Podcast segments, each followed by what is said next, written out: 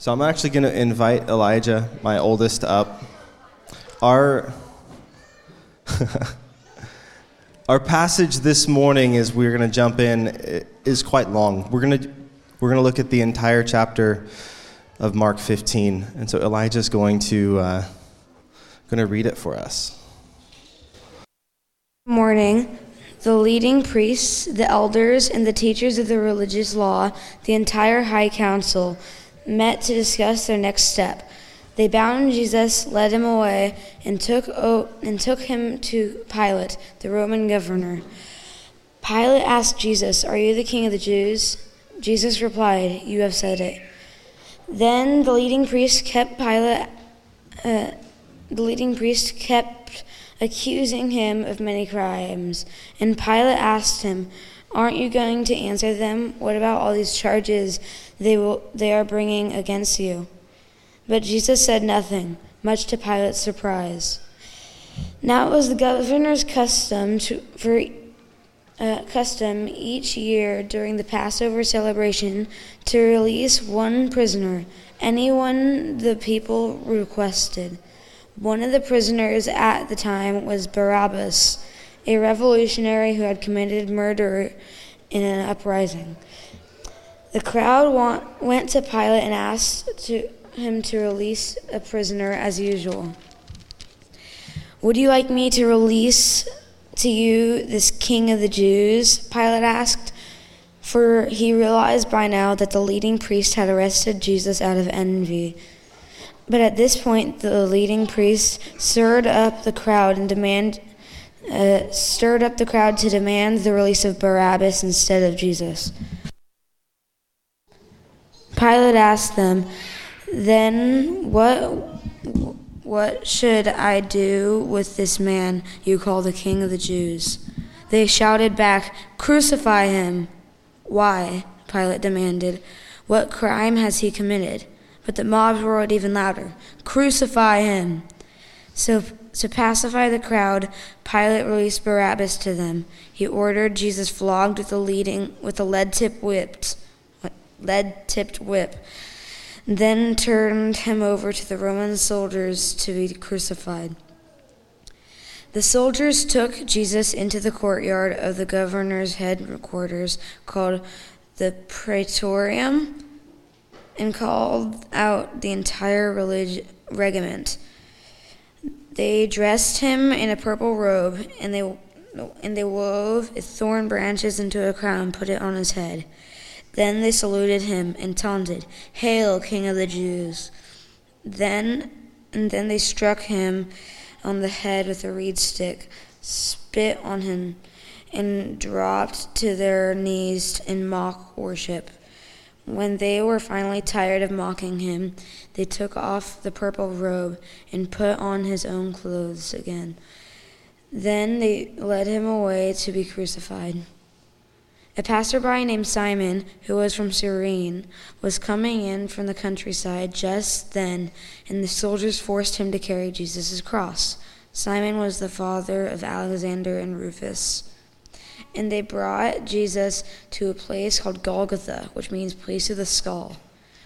They offered him wine drugged with myrrh, but he refused it. Then the soldiers nailed him to the cross. They divided his clothes and threw dice to decide who would get each piece. It was nine o'clock in the morning when they crucified him. A sign announced the charge against him. It read, The King of the Jews. Two revolutionaries were crucified with him. One was on, one on his right and one on his left. The people passing by shouted in abuse, shaking their heads in mockery. Ha! Look at you now, they yelled at him. You said you were going to destroy the temple and rebuild it in three days.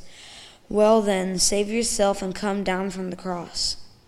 The leading priests and teachers of the religious law also mocked Jesus. He saved others, they scoffed, but they can't but he can't save himself. Let this Messiah, the King of Israel, come down from the cross so we can see it and believe him. Even the men who were crucified with Jesus ridiculed him. At noon, darkness fell upon the whole land until three o'clock. Then, at, Jesus, at three o'clock, Jesus called out with a loud voice, Eloi, Eloi, lema sabachthani, which means, My God, my God, why have you abandoned me? Some of the bystanders misunderstood and thought he was calling for the prophet Elijah. One of them ran and filled a sponge with sour wine, holding it up to him on a reed stick so he could drink. Wait, let's see whether Elijah comes down to take him down. Uh, then Jesus uttered another loud cry and breathed his last. And the curtain in the sanctuary of the temple was torn in two, from top to bottom. When the Roman officer who stood facing him saw how he had died, he exclaimed, This man truly was the Son of God. Some women were there, watching from a distance, including Mary Magdalene, Mary, the mother of James the younger and of Joseph, and Salome. They had been followers of Jesus and had cared for him while he was in Galilee. Many of the other women who had come with him to Jerusalem were also there. This all happened on Friday, the day of preparation, the day before the Sabbath. And, e- and as evening ap- approached, Joseph of Amarathi, Arimathea, took a risk and went to Pilate and asked for Jesus' body. Joseph was, honor, was an honored member of the, of the High Council, and, and he was waiting for the kingdom of God to come. Pilate could not believe that Jesus was already dead, so he po- called for the Roman officer as he asked if he had died yet. The officers confirmed that Jesus was dead, so Pilate told Joseph he can have the body. Joseph bought a long sheet of linen cloth. Then he took Jesus' body down from the cross, wrapped it in the cloth, and laid it in a tomb that had been carved out of the rock. Then he erased, rolled a stone in front of the entrance. Mary Magdalene and Mary, the mother of Joseph, saw where Jesus' body was laid. Awesome. Thank you, buddy. This is the word of the Lord. Good job. That was, there's so much.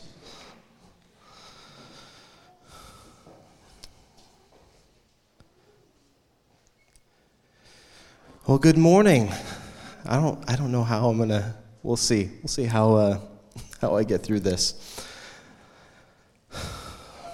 In the mid 19th century, archaeologists were digging in Rome. They unearthed uh, this house that was formerly part of a palace of a Roman emperor who reigned from AD 37 ish to AD 41. What's interesting is one of the most important findings out of this dig was actually a piece of Roman graffiti. Actually, and I, I think it's going to be, I think we can see it. Yeah. This Roman graffiti shows a young man looking up in, ad- in admiration at a crucified figure the figure of a man with a donkey's head stretched out upon a cross. Underneath the picture is written, Aleximos worships his God. This is Roman graffiti from the early first century mocking early Christians. The Romans put convicted criti- criminals at the level of animals this sketch is not a work of art, this is graffiti. The caption is badly spelled, the picture is crudely drawn. This is not some like pious religious art. This is mocking early Christians. Okay, we can take it down. there is really no question that that was mocking early Christians. This strange new religion was spreading through the empire, seemingly ridiculous to the Romans. It started in Jerusalem and it required its worshipers to worship a crucified God.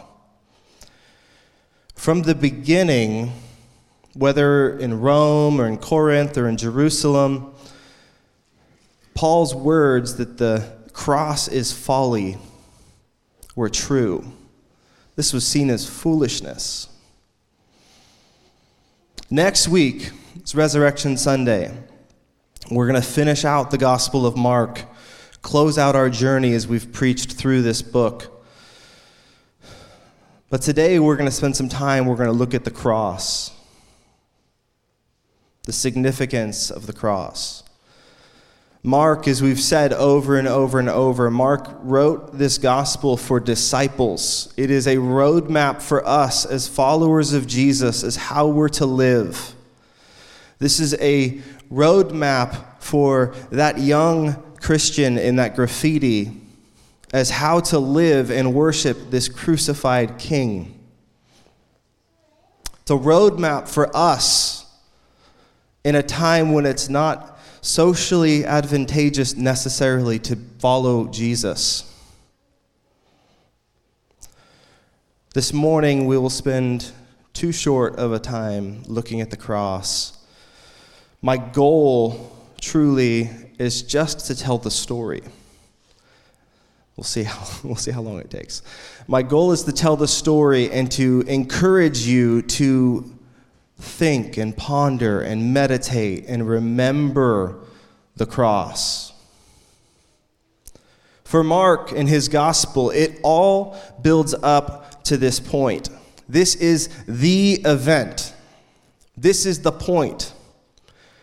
For Mark, you cannot understand Jesus properly without this chapter.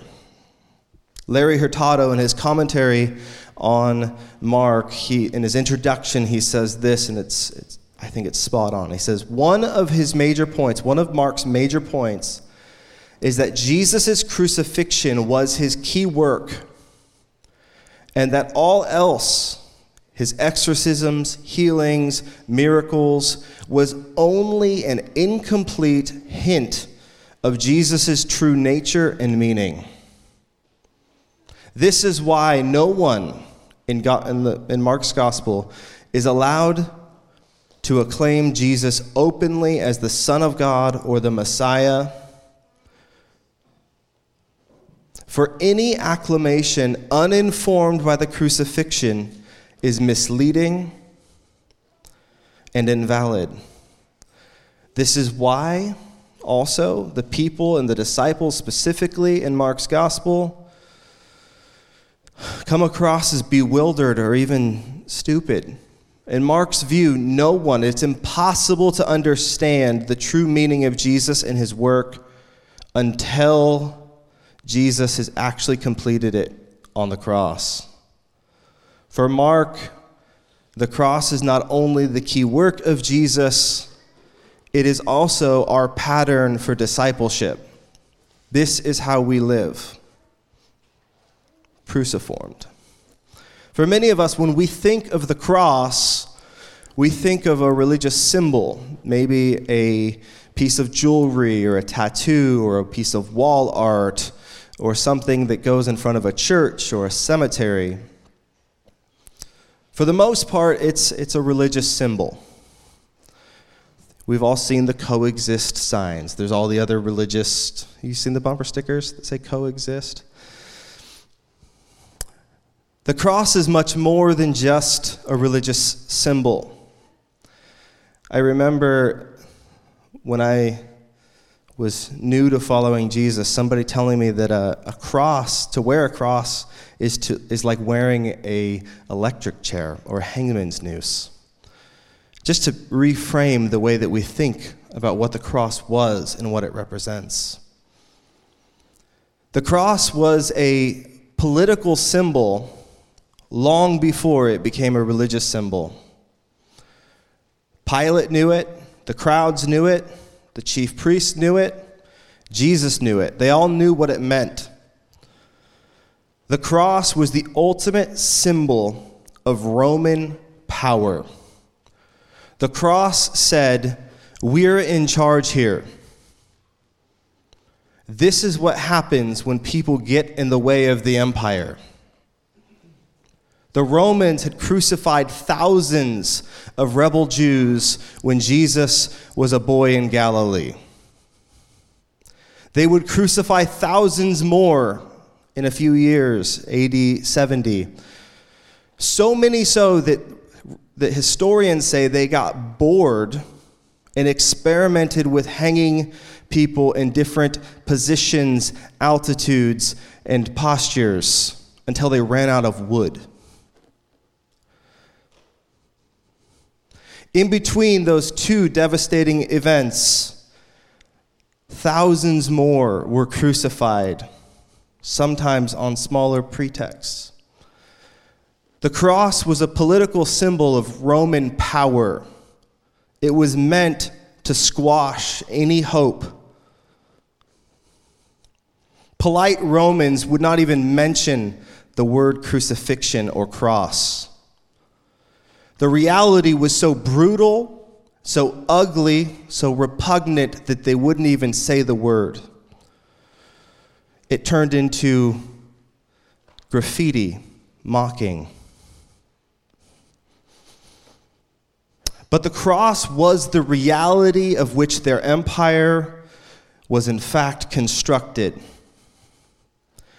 The empire which boasted bringing justice and peace to the whole world was built on the back of that cross. Mark, writing to Gentile believers, to a Roman, predominantly Roman audience, his first readers certainly knew this. We need to remember what the cross represented as we read these narratives. It becomes, it's easy for it to become sort of a trite thing that we think about occasionally or a symbol.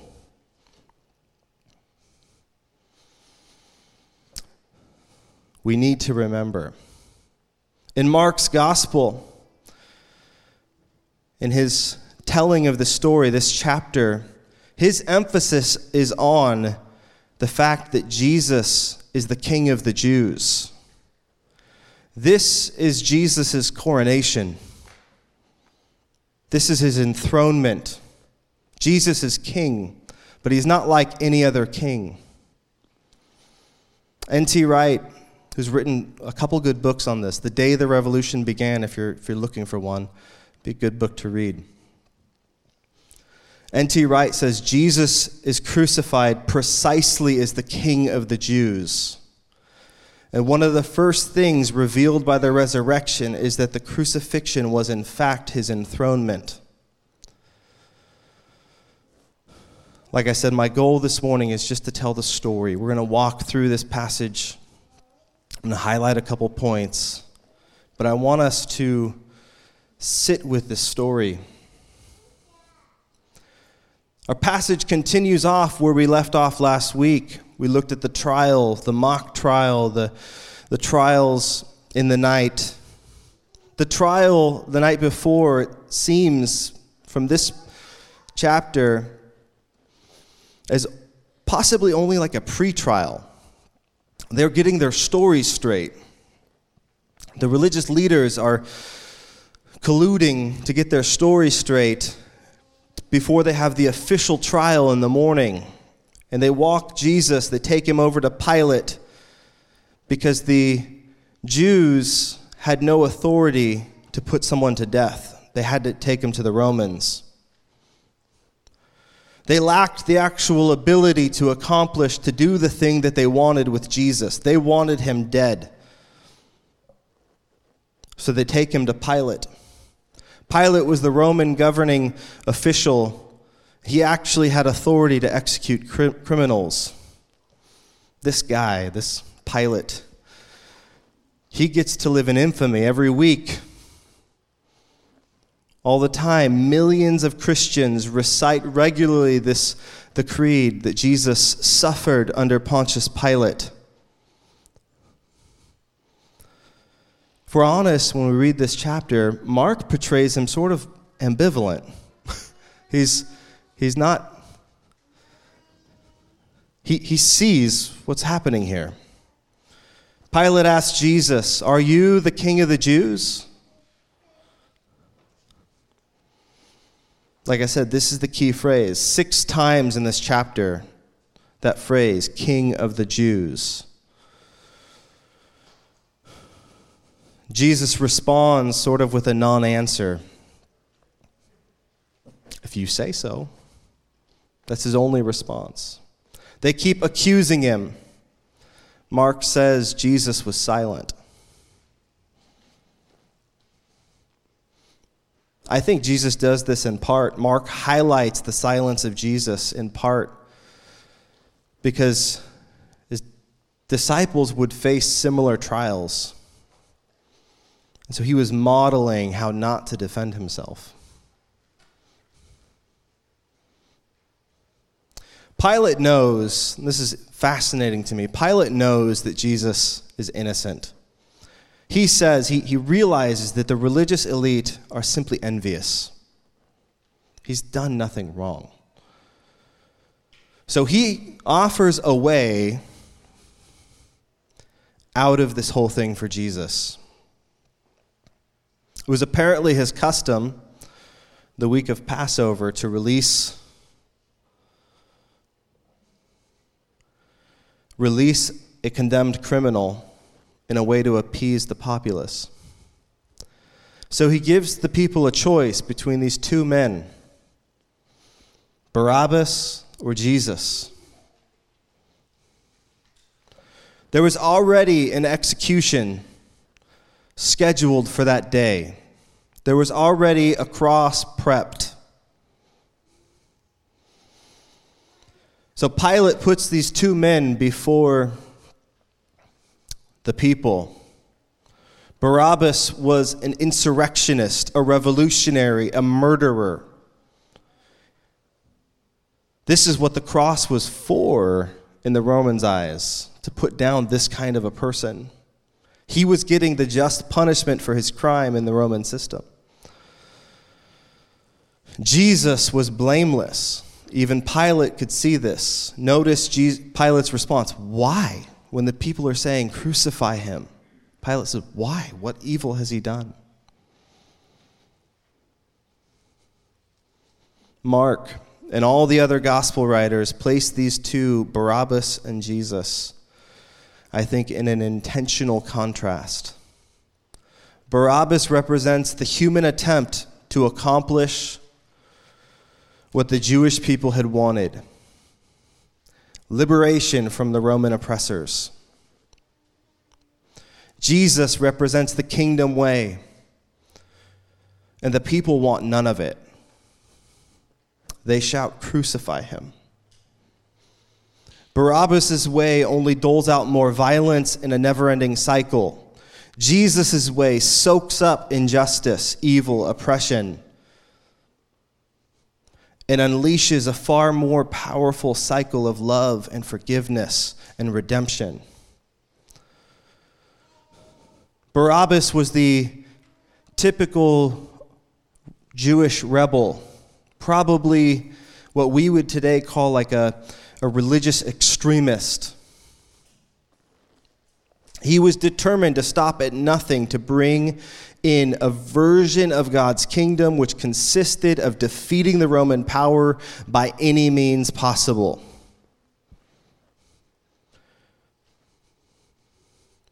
And given the choice between the two, the people, the crowds, stirred up by the religious leaders, ask for Barabbas to be freed. The crowds cheer, Free Barabbas, crucify Jesus. Which is ironic. Barabbas, his name, Bar Abba, it means son of the Father.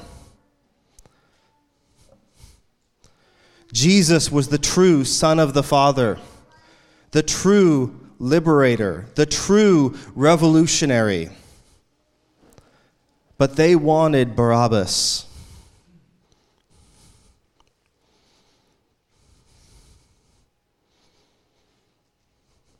At this point, the crowds are all worked up, and in an effort to appease the crowds, Pilate gives in, and he gives the order to free Barabbas and to begin the crucifixion process for Jesus.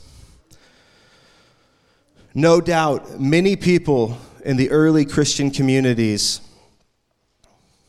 reading Mark's gospel had at least at one stage flirted with the idea of this revolutionary movement like Barabbas. So, reading this story of this guilty man going free and this innocent man being crucified, it would, be, it would not be hard for them to identify with Barabbas. And to view the rest of the story with awestruck faith and amazement as Jesus takes his place. Mark is saying God's grace, God's sovereign and saving presence is exactly what we're witnessing in this story. This is what's happening. Jesus is dying in the place of the condemned man that represents all of us, the Son of the Father. So the story continues. You guys okay? The process of crucifixion began with a flogging. Jesus would be tied to a post. He's surrounded by a, a cohort of Roman soldiers. Some people say this could have been 600 men surrounding Jesus, mocking and ridiculing him. Their behavior to Jesus is mockery. Kings and senior noble officials, they wore purple, purple robes. It was deeply violent and offensive. The crown of thorns, the spitting, the beating. N.T. Wright says about this story this is what they have always wanted to do to the King of the Jews. And they're not going to spoil it the chance now that they've gotten it. The result is humiliation and degradation. Jewish nationalism led to the arrest of Jesus, Roman nationalism, now to his mockery, and ultimately to his cross.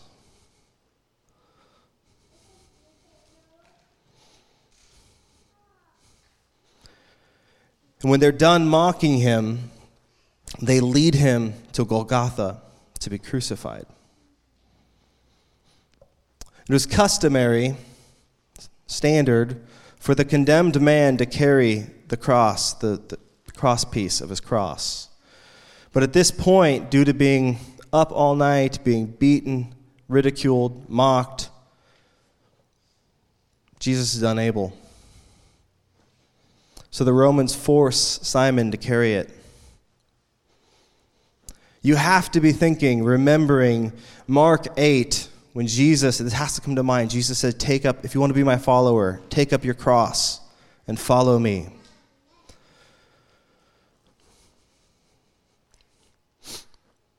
Athol Gill, in one of his books on the cross, says one of the profound paradoxes of Christianity is to be found in the fact that the one who was not able to carry his own cross is the one that enables us to carry ours. They arrive at the place of his crucifixion. I know I'm going fast, I'm just telling the story here. They offer him a numbing drink and he refuses it. They put a sign saying, King of the Jews, and they hang him on that cross. The Romans wanted these crucifixions on main thoroughfares, main, main paths of travel, so that everyone could see this is what happens to people who threaten our empire. Mark says that people are walking by and they continue, the mockery and the ridicule continues. The religious leaders, they mock him, saying, He saved others, he cannot save himself. Let the Christ, the Messiah, the King of, the, King of Israel, let him come down from that cross that we may see and believe. Even on the cross, they're saying we need a sign, Jesus. Where's our sign? Paul tells us in 1 Corinthians chapter 1 verse 22 the Jews demanded signs and Greeks seek wisdom but we the church we preach Christ crucified a stumbling block to the Jews and folly to the Gentiles but to those who are being called that's us both Jew and Greek Christ is the power of God and the wisdom of God Jesus is silent Mark counts off the hours for us. He went up on the cross in the third hour, 9 a.m. At the sixth hour, the sky goes dark.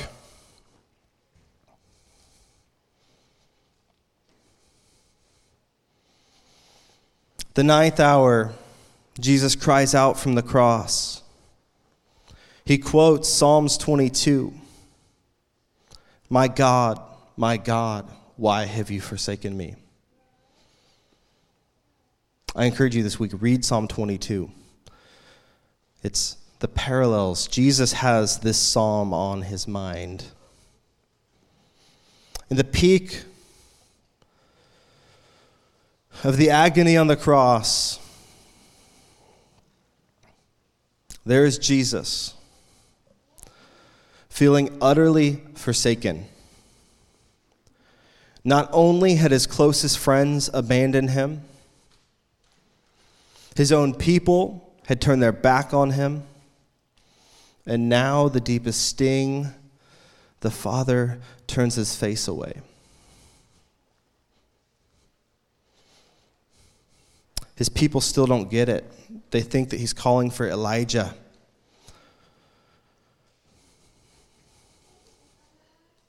They're still looking for a sign.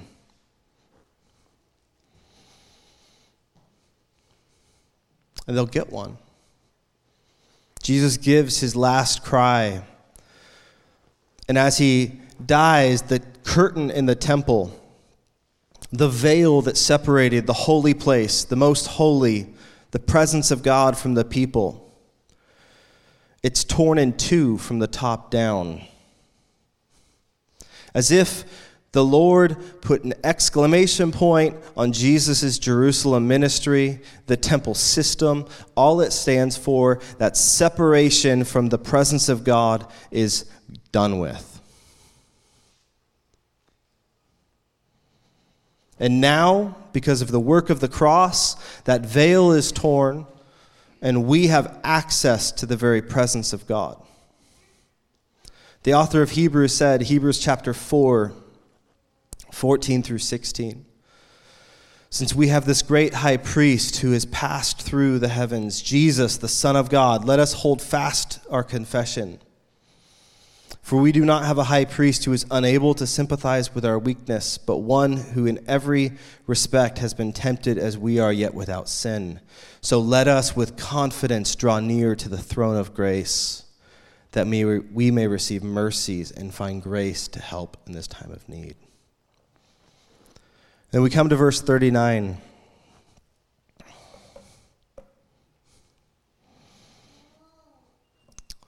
Which is startling to me.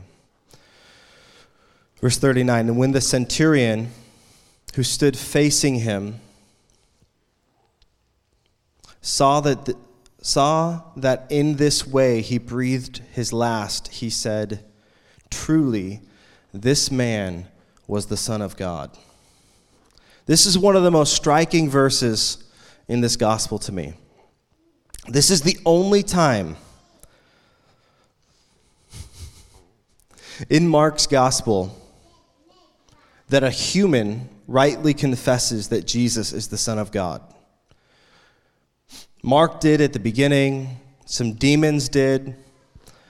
Nobody else gets it until this man, this Roman oppressor who was in opposition, something happened in the crucifixion.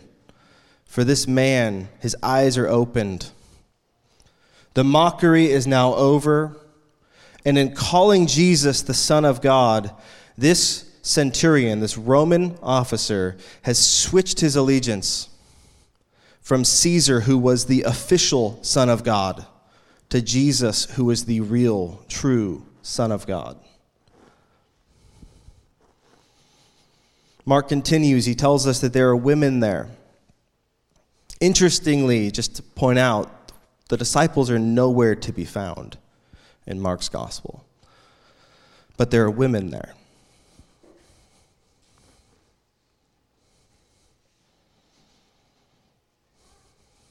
It's going to be really important as we look at next week that the women saw where they put Jesus. They, they, they knew what was happening here. And finally, Mark tells us that Joseph, this leader,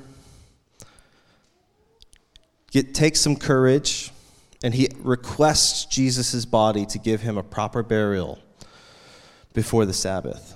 We know from John's gospel that it was Joseph and Nicodemus. Somehow, the crucifixion emboldened these two men who apparently had been appreciating and following Jesus from the shadows.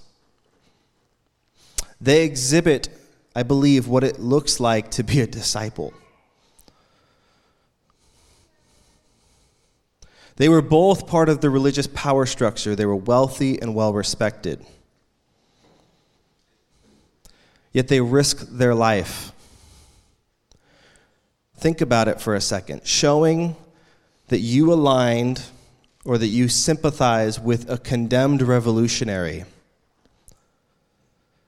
would usually equal another death sentence. This took courage. They humbled themselves. This was not customary for for a man of their stature to do this work. This was work for a slave or for possibly a woman in that culture, in that time. They became ceremonially unclean. They touched the dead body. They laid down, this is what it is to be a disciple. They laid down their rights, their privileges, their position, and they served. This is the way of Jesus. This is the way of the cross. They lay Jesus in the tomb, they roll the stone in front. And Mark finishes his account of the burial with a feeling of eager impatience. He set everything in order for the next stage, and we know that he won't stay in that grave. Amen? But for now, it's the Sabbath and everything must rest, including the body of Jesus himself.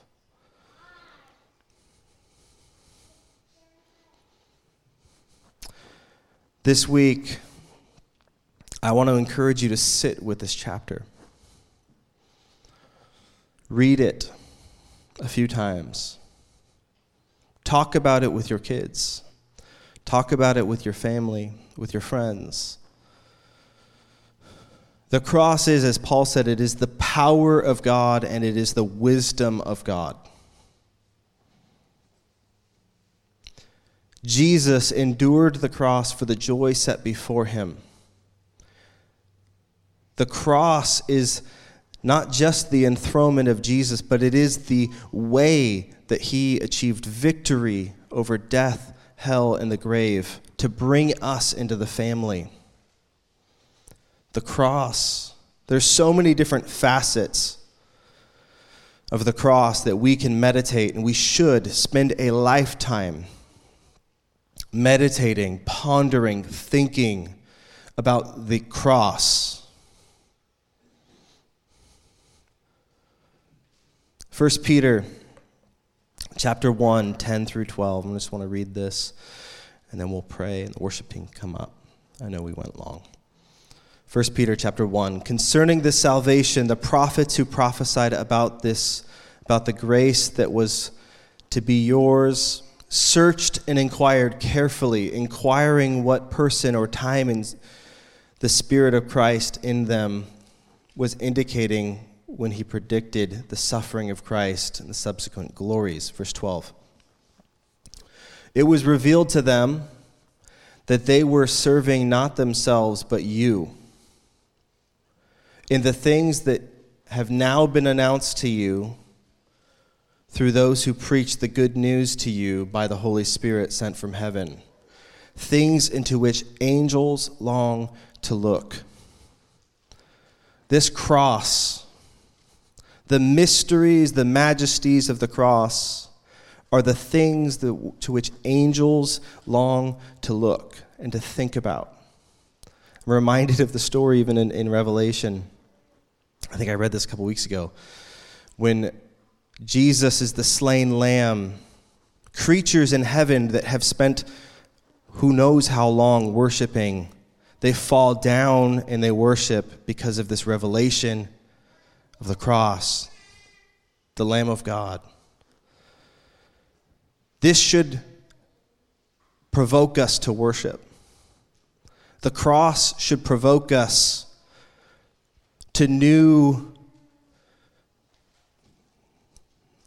new aspects of adoration and love and worship, to fall down and to give him glory. Because he's the slain lamb and he is worthy. Amen. Let's pray. The worship team come up. Father, we